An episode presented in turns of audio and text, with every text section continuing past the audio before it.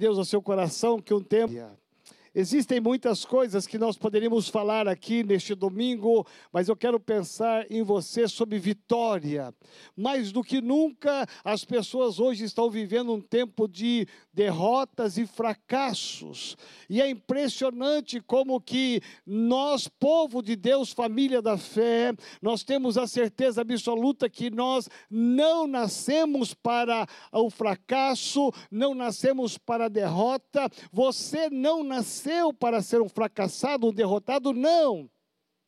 Deus enviou Jesus Cristo na cruz do Calvário para vencer o maior e o maior dos inimigos que foi a morte. E a vitória de Jesus é a minha vitória e a sua vitória. Por isso que eu creio que todos nós indistintamente, a você que está me ouvindo neste domingo, todos nós e você, a sua família, você nasceu para ser um vencedor. O apóstolo Paulo fala que em Cristo nós somos muito, muito mais que vencedores. Ou seja, eu não creio no evangelho do fracasso, eu não creio no evangelho da derrota, eu não creio no evangelho que perde. Não, eu creio no evangelho que é o evangelho evangelho da vitória, o evangelho que nos garante que ao lado de Jesus nós vencemos todas as coisas. E é por isso que você está de pé até hoje. É por isso que a sua empresa, o seu comércio, é por isso que o seu salário, é por isso que de alguma maneira Deus está presente na sua vida, porque Deus presente contigo é resultado da vitória vitória. A semana passada eu ministrei sobre a unção do profeta Elias, e é por isso que a gente vai entender mais na frente por que é que Eliseu, quando é, Elias vai ser elevado aos céus, Eliseu ele pede uma coisa só, ele diz: Eu quero a porção dobrada do que está em você, porque o que estava na vida de Elias era muito forte, aquilo que Elias viveu era muito forte, a unção de Elias era muito muito forte. Então você olha a história de Elias e você vai perceber que grandiosidade da manifestação do poder de Deus acontece na vida dele. E nós olhamos a semana passada e aprendemos que como Elias foi cuidado de maneira natural e sobrenatural, Deus é um Deus que cuida de mim, Ele cuida de você. Nós servimos um Deus que Ele preza, Ele zela pelas nossas vidas. E é isso que nós aprendemos na palavra semana passada. Aprendemos como que Deus sustentou e cuidou de cada detalhe da vida de Elias. Hoje eu quero continuar falando de Elias, porque Elias é um homem chamado por Deus, como eu e você, que somos chamados para sermos profetas dessa geração e para declarar para todas as pessoas que, mesmo no meio de toda essa crise, de toda essa dificuldade, de toda essa incerteza, de todos esses conflitos políticos, econômicos, sociais, que ninguém entende mais nada, no meio de tudo isso aí, nós temos uma unção que é a unção de Elias e nós sabemos que de alguma maneira que talvez você não entenda, de alguma maneira Deus está te sustentando, Deus está te amparando, Deus está cuidando de você, Deus está cuidando da tua família e trazendo milagres e sobrenaturais, mesmo no tempo da escassez e da dificuldade. Eu olho a história do profeta Elias, eu fico maravilhado, porque em cada, em cada experiência há um ensinamento muito rico há uma, uma revelação muito profunda.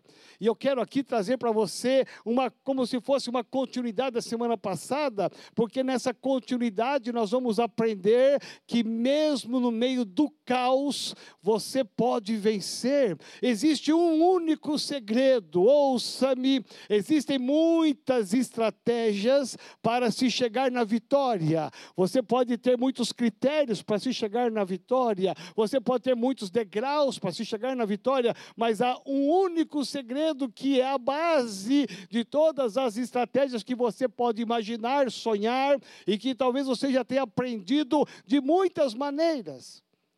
Mas eu quero falar com você sobre esse segredo, porque esse segredo mudou a minha vida. Esse segredo tem mudado a vida de homens e mulheres e quer mudar a sua vida também neste domingo. Então eu quero que te convidar para que você abra a sua Bíblia, lá em 1 Reis. Abra sua Bíblia, eu sei que você está na sua casa, no conforto do seu lar, talvez sentado na sala, né, me vendo nesse momento, talvez você está na cozinha com tantos afazeres apenas me ouvindo, não tem problema. Eu quero que essa palavra ela tenha um sentido muito, muito especial no seu coração. A palavra de hoje pode mudar todo o seu presente o seu futuro se você entender essa palavra, como eu quero que você entenda e como eu creio que o Espírito Santo vai te levar a conduzir esta palavra. 1 Reis capítulo 18. 1 Reis, capítulo 18, a partir do versículo 17. Há uma narrativa interessante. E essa narrativa, ela nos leva a uma experiência. E sucedeu que, vendo Acabe a Elias, disse-lhe: És tu o perturbador de Israel? Olha o conceito que Acabe tinha de Elias. Então disse ele: Eu não tenho perturbado a Israel, mas tu e a casa de teu pai, porque deixaste os mandamentos do Senhor e seguistes a Balaíns. Versículo 19 nos diz: Agora, pois, manda reunir-se a mim todo Israel no Monte Carmelo, como também os 450 profetas de Baal e os 400 profetas de Aserá, que comem da mesa de Jezabel, que era a esposa de Acabe. Então Acabe convocou todos os filhos de Israel e reuniu os profetas do Monte Carmelo. Então Elias se chegou a todo o povo e disse: Olha só, então Elias primeiro ele fala a Acabe, Acabe obedece, ele vai lá e convoca os 950 profetas, agora ele vai falar ao povo. Então Acabe convocou os filhos de Israel, a nação de Israel, e reuniu os profetas do Monte Carmelo. Olha a cena que está sendo estabelecida. Agora está Acabe, Jezabel, 950 profetas e a nação de Israel, agora todos do Monte Carmelo. Então Elias se chegou a todo o povo e disse: Até quando cocheareis entre dois pensamentos, se o Senhor é Deus? Olha o que Elias está dizendo: se o Senhor é Deus, segui-o, se é Baal, segui-o. Porém, o povo nada respondeu. Então disse Elias ao povo: Só eu fiquei por profeta do Senhor, e, e os profetas de Baal são 450 homens. Dê-nos, pois, dois bezerros, e eles escolham para si dois bezerros também, e os dividam em pedaços e o ponham sobre a lenha. Porém, não lhes coloquem fogo, e eu prepararei o outro bezerro, e eu prepararei e porei sobre a lenha, e não lhes cortarei, não lhes colocarei fogo. Então invocai o nome do vosso Deus. O Deus aqui está em minúsculo porque é Baal. Então, invocai, invocai o nome do vosso Deus a Baal, e eu invocarei o nome do Senhor, o Senhor de Israel. E há de ser que o Deus que responder por meio de fogo, este será Deus. E todo o povo respondeu, dizendo: É boa esta palavra. E disse Elias aos profetas de Baal: Escolhei para vós um dos bezerros e preparai o primeiro, porque sois muitos. Invocai o nome do vosso Deus e não lhes ponhai fogo e tomaram bezerro que lhe dera, e prepararam, invocaram o nome de Baal, desde a manhã até o meio-dia, desde a manhã até o meio-dia, dizendo: a Baal, responde-nos. Porém, nem havia voz, nem quem respondesse, a, e, e salvaram e salvaram sob o altar que tinham feito, e saltavam sob o altar que tinham feito, perdoa aí.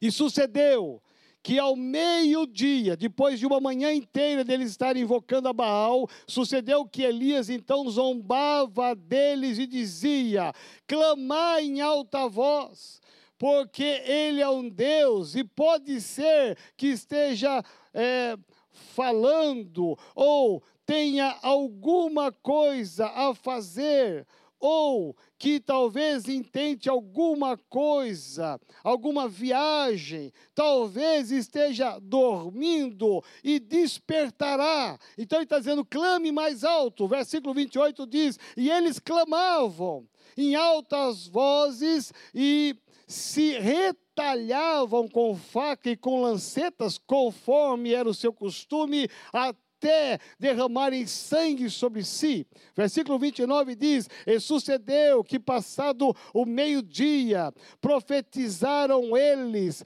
até a hora de se oferecer o sacrifício da tarde. Porém, porém, não houve voz, nem resposta nem atenção alguma. Então, depois de todo esse silêncio de Baal, então Elias disse a todo o povo: Chegai-vos a mim. E todo o povo se chegou a ele e restaurou o altar do Senhor que estava quebrado. E Elias tomou doze pedras conforme o número das tribos dos filhos de Jacó, ao qual veio a palavra do Senhor dizendo: Israel será o teu nome. E com aquelas pedras edificou o altar em nome do Senhor, depois fez um rego ao redor dele, do altar, segundo a largura de duas medidas de semente. Então, armou a lenha, dividiu o bezerro em pedaços e o pôs sobre a lenha e disse: Olha a ousadia de Elias, enchei de água quatro cântaros e derramai sobre o holocausto e sobre a lenha. E disse: Fazei-o a segunda vez, e o fizeram segunda vez, disse ainda mais, fazei-o terceira vez, e o fizeram terceira vez, de maneira que a água corria ao redor do altar, e até o rego se encheu de água.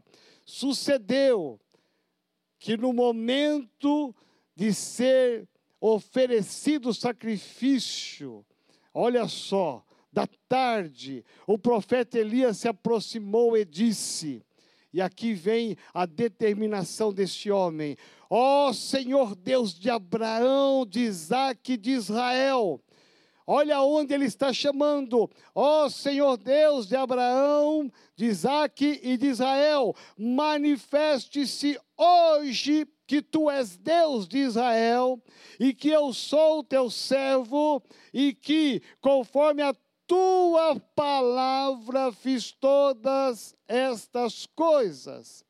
Respondeu-me, Senhor, responde-me, Senhor, responde-me, para que este povo conheça que tu és o Deus e que tu fizestes voltar o seu coração. Então caiu fogo do Senhor e consumiu o holocausto e a lenha, e a pedra, e o pó, e de repente ainda lambeu a água que estava no rego. O que vendo todo o povo, esta manifestação do poder de Deus, caíram sobre os seus rostos e disseram: Só o Senhor é Deus, só o Senhor é Deus. E Elias lhes disse: Lançai mão dos profetas de Baal, que nenhum deles escape. E lançaram mão deles, e Elias os fez descer ao ribeiro de Quidom, e ali os matou. Amém? Eu fiz questão de ler esse texto, que é um texto bastante complexo para que você entenda a riqueza de detalhes. É interessante porque quando a gente fala de segredos para a vitória, para mim, o grande maior segredo da história que Elias está falando aqui é o mesmo segredo de Moisés, é o mesmo segredo de Josué, é o mesmo segredo de eh, Jeremias, é o mesmo segredo de Gideão, é o mesmo segredo de Jesus Cristo. Há um segredo, existem muitas estratégias para você você chegar à vitória, mas o segredo, o segredo para você ter a vitória é um só. Ouça-me por um instante, isso pode mudar a sua vida, isso pode mudar a sua história, porque a vitória, o segredo para a vitória, meu irmão, não está na sua capacidade, não está na sua força, o segredo da vitória não está nos seus conhecimentos, não está naquilo que você tem no banco guardado, no volume de bens que você tem, não. Eu olho essa história e eu vibro porque essa história é palco de dramatizações, de teatros, de encenações, porque ela é muito forte, mas essa história mostra como que existe um povo, preste atenção, um povo cujo coração está dividido, porque cocheareis entre dois senhores? O povo estava é, sem ter uma definição de fé o grande segredo do fracasso, que é oposto ao segredo da vitória, é você não ter uma direção certa do Deus que você serve, de você não conhecer o Deus que você serve. É exatamente isso que a nação de Israel, não estamos falando de uma nação pagã, eu estou falando de uma nação que é a nação de Deus mas é uma nação que se perdeu ao longo dos anos e que acabou se perdendo na fé, na sua espiritualidade, na sua busca.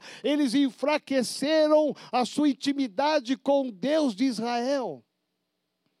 E chega nesse ponto em que se levanta um homem o homem que tinha passado por uma experiência de sobrenaturais, de sentir o cuidado de Deus, eu disse a semana passada e reafirmo aqui: aquele que tem a vida entregue a Jesus Cristo, aquele que tem o sim do Senhor Jesus Cristo, Deus está sustentando no meio dessa crise, no meio dessa sequidão. É isso que Elias experimentou há tempos atrás. Três anos e meio se passaram e ele sobe agora a Cabe para profetizar que viria chuva acabaria o tempo da sequidão. Meu irmão, logo, logo vai acabar essa quarentena, logo, logo vai acabar tudo isto, mas no meio da prova, aquele que é de Deus, aquela que é de Deus, com certeza absoluta, nós estamos cercados pelos cuidados de Deus, nada vai faltar na sua casa, nada vai faltar na sua família, Deus está te sustentando com a sua forte mão. Deus está cuidando de você. Elias sobe a Cabe e diz: Vem chuva. E ele vai profetizar que o tempo de sequidão acabará. Meu irmão, logo, logo nós estaremos vendo esse tempo de sequidão, essa quarentena acabar, vai passar. E nós vamos retomar, e Deus vai te dar a capacidade e a unção para você reconstruir tudo aquilo que porventura o diabo tenha levado nesse tempo, você vai se levantar, a tristeza vai embora, o sofrimento vai embora. Tenha certeza, Deus cuida de você. Tenha certeza absoluta que Deus está provendo as suas necessidades. Deus está levantando pessoas para te socorrer. Ah, nós vimos ali Elias, um homem que tinha um grande relacionamento com Deus. É este homem que aparece aqui de novo. É esse homem que sobe a Cabe. É esse homem que é temido, as pessoas temiam Acabe. É interessante que eles tinham medo de Acabe porque ele era violento, ele matava as pessoas mesmo, todos aqueles que contrariavam, ele tirava a vida. Então, mas Elias é um homem de Deus e o homem de Deus não teme. Por quê?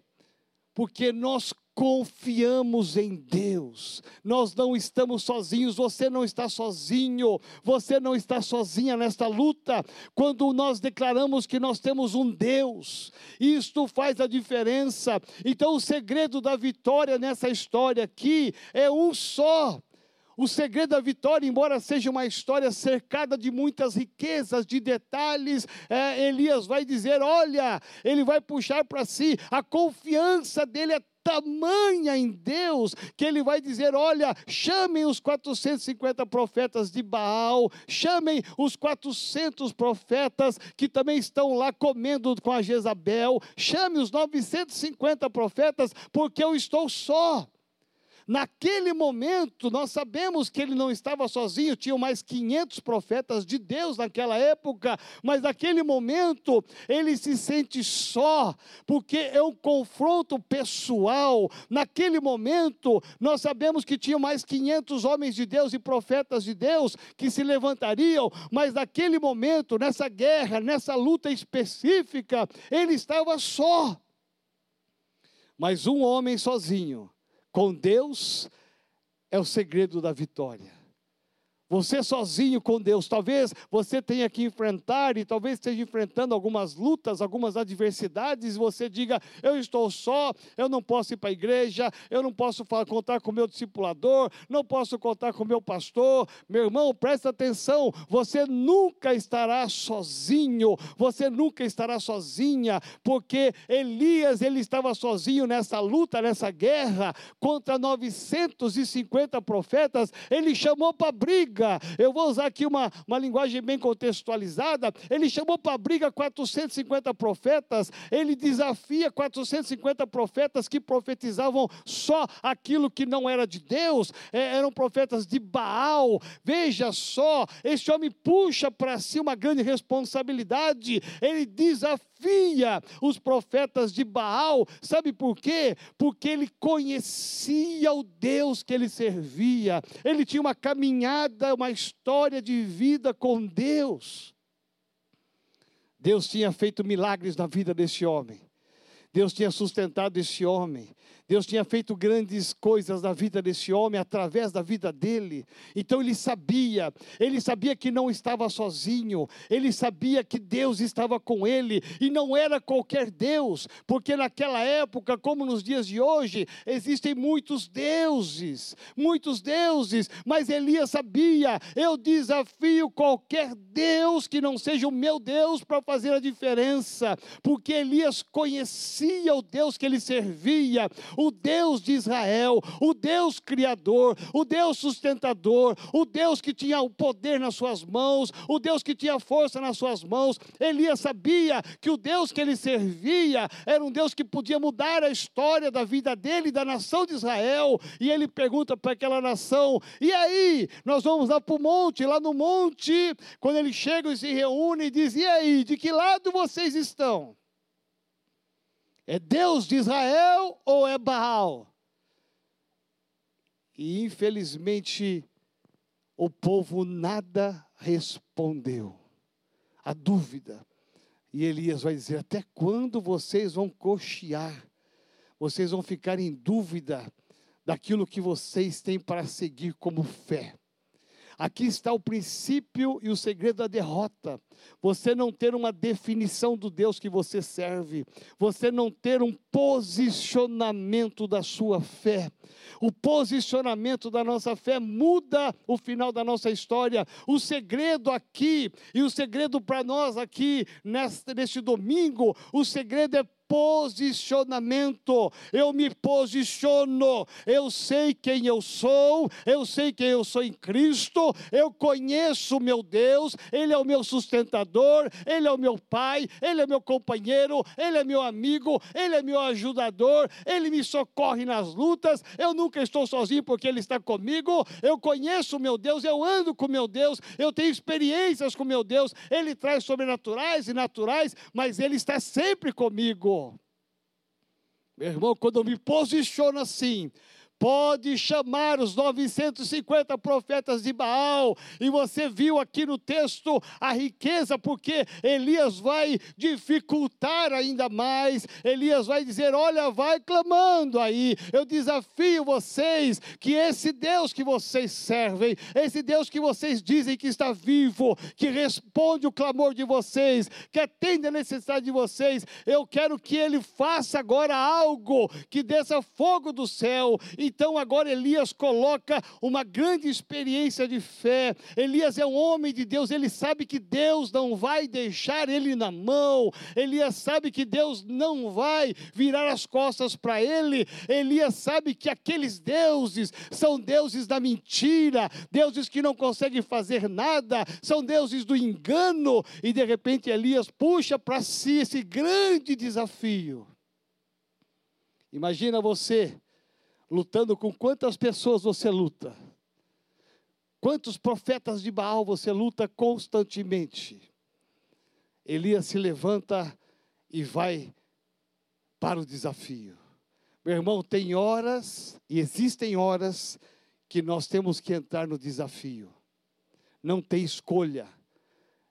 E Elias vai ser um homem usado por Deus para levar uma nação inteira de volta para confiar em Deus. A nação estava em dúvida, eles estavam perdidos. Talvez neste domingo você esteja me ouvindo e ainda duvidando: será que Deus vai me ajudar nessa quarentena? O que vai ser da minha vida depois da quarentena? Como é que vai ser meu trabalho? Talvez você esteja duvidando e pensando: meu Deus, o que vai ser de mim agora? Preste atenção, tire a dúvida. Ah, o segredo do fracasso é a dúvida. O segredo do fracasso daquela nação a nação de Israel do passado foi a dúvida: será que é o Deus de Israel? Será que é Baal?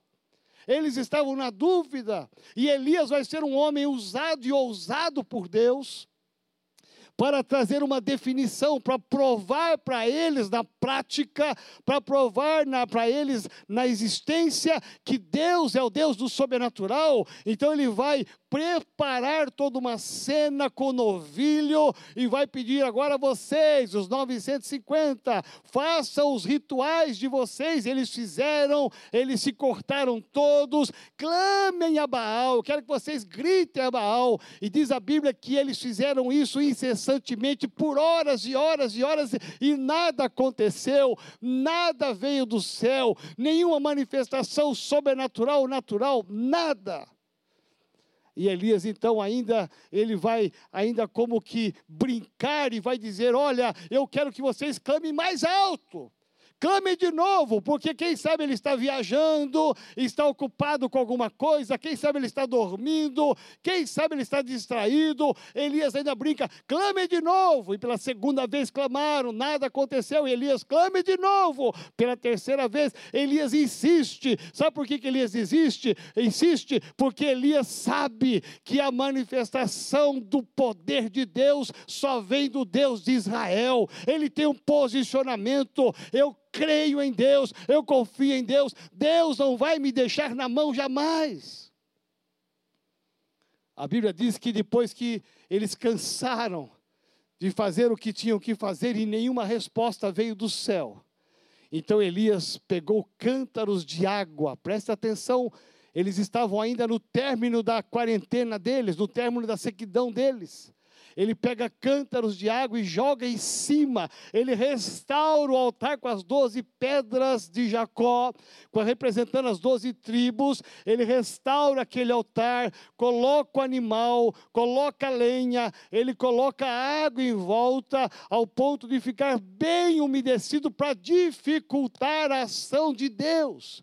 Por que, que Elias faz isso? Para que toda a nação de Israel que estavam longe de Deus, inseguros, será que Deus nos ajuda? Nos ajuda? Será que é Baal? Será que é Deus? Ah, para que os profetas de Baal pudessem ver e contemplar que, mesmo na dificuldade, mesmo agravando a situação, mesmo no mais profundo da dificuldade, Deus pode intervir com milagre. E a palavra de Deus diz que Elias então clamou ao Senhor. Meu irmão, isso é muito lindo. Elias clamou ao Senhor. E a Bíblia diz que naquele momento caiu fogo do céu e queimou o animal, queimou a madeira, com tudo úmido, e todos puderam contemplar contemplar os profetas de Baal, não apenas 400, mas 950 profetas, é, eles puderam contemplar e ver a diferença do Deus que eles serviam, que não fez nada, e do Deus de Israel que manifestou o seu poder, como que Deus dissesse assim: Eu estou aqui com você, Elias. É como se Deus dissesse para a nação de Israel que estava longe de Deus: Nação de Israel, minha nação, eu estou aqui sinalizando que eu estou presente na vida de vocês. Esse texto me leva a pensar que assim devemos ser nós hoje. O que muda, o segredo, meu irmão, minha irmã, o segredo da vitória é um só é o seu posicionamento. O segredo da vitória, existem estratégias para você chegar à vitória? Sim. Existem princípios? Sim. Mas o segredo, ouça-me, é a sua posição. Eu sei quem eu sou em Cristo. Eu sei. Jó disse, no auge da sua dor, no auge da sua, das suas perdas, da sua aflição, Jó o grande Jó da Bíblia levanta a sua voz e diz: Eu sei, eu sei que o meu redentor vive e que por fim ele se levantará. Ele está no meio da dor, da doença, no meio das perdas, das injustiças. Ele tinha todo motivo para virar as costas para Deus e dizer: Deus, por que fizesses isso comigo? Por que tanto sofrimento? Por que tanta angústia? Por que tanta luta? Mas Jó lhe diz, e ele faz um posicionamento de fé. Eu sei, eu não tenho dúvida. A nação de Israel estava em dúvida entre Deus e Baal.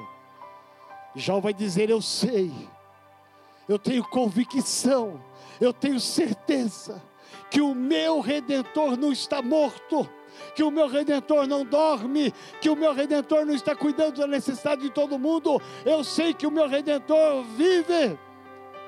Ele vive, ele há de se manifestar ainda.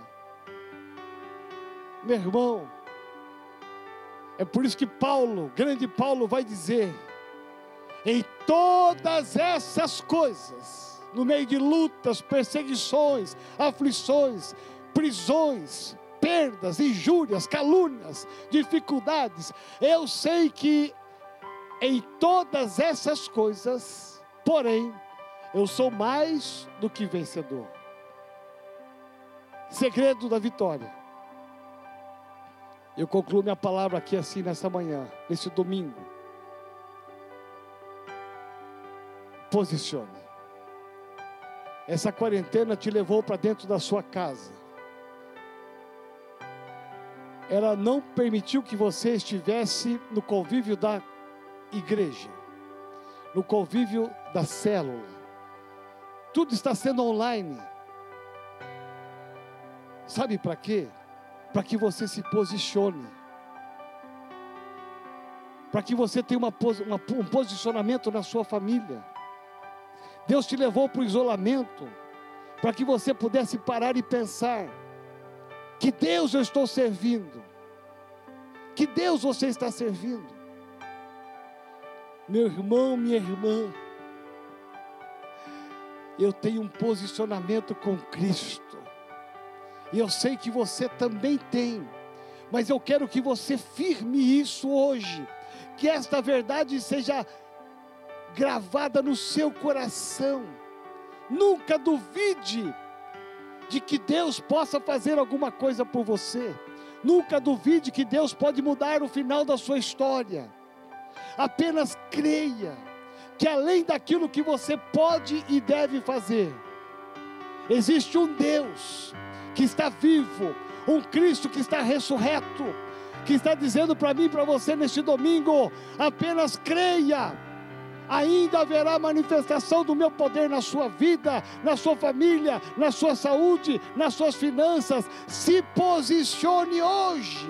Hoje é dia de você se posicionar, porque muito em breve as portas da nossa igreja elas estarão abertas, as portas das casas, das células estarão abertas, e você não pode jamais voltar do jeito que você era. Você tem que voltar cheio da graça de Deus, definindo: eu não vou buscar mais nada, eu não vou buscar o Deus mamão, o Deus do dinheiro que pode me socorrer. Não, eu tenho um Deus que em Cristo pode me ajudar em todas as áreas da minha vida.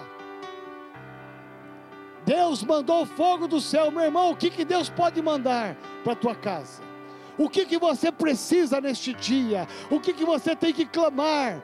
Talvez você já clamou por tantas pessoas, ninguém pode te ajudar, ninguém pode te socorrer, mas hoje é o dia de você clamar a Deus e se posicionar, porque um homem posicionado, uma mulher posicionados, meu irmão, esse é o segredo da vitória. Eu sei em quem tenho crido.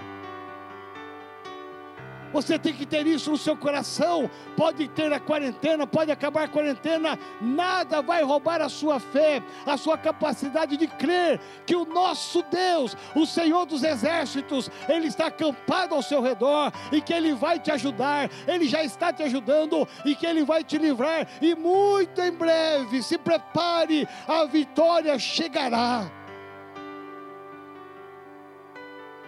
Por isso eu quero te convidar a ficar de pé aí no seu lugar, na sua casa. Fica de pé, quero orar com você agora, nesta manhã e neste domingo. Eu quero orar com você aqui agora. Fica de pé, convide as pessoas da sala a ficar de pé com você também, na cozinha também. Talvez você está no seu quarto, fica de pé. Feche os olhos. Respira bem fundo. Hoje é o dia de você se posicionar.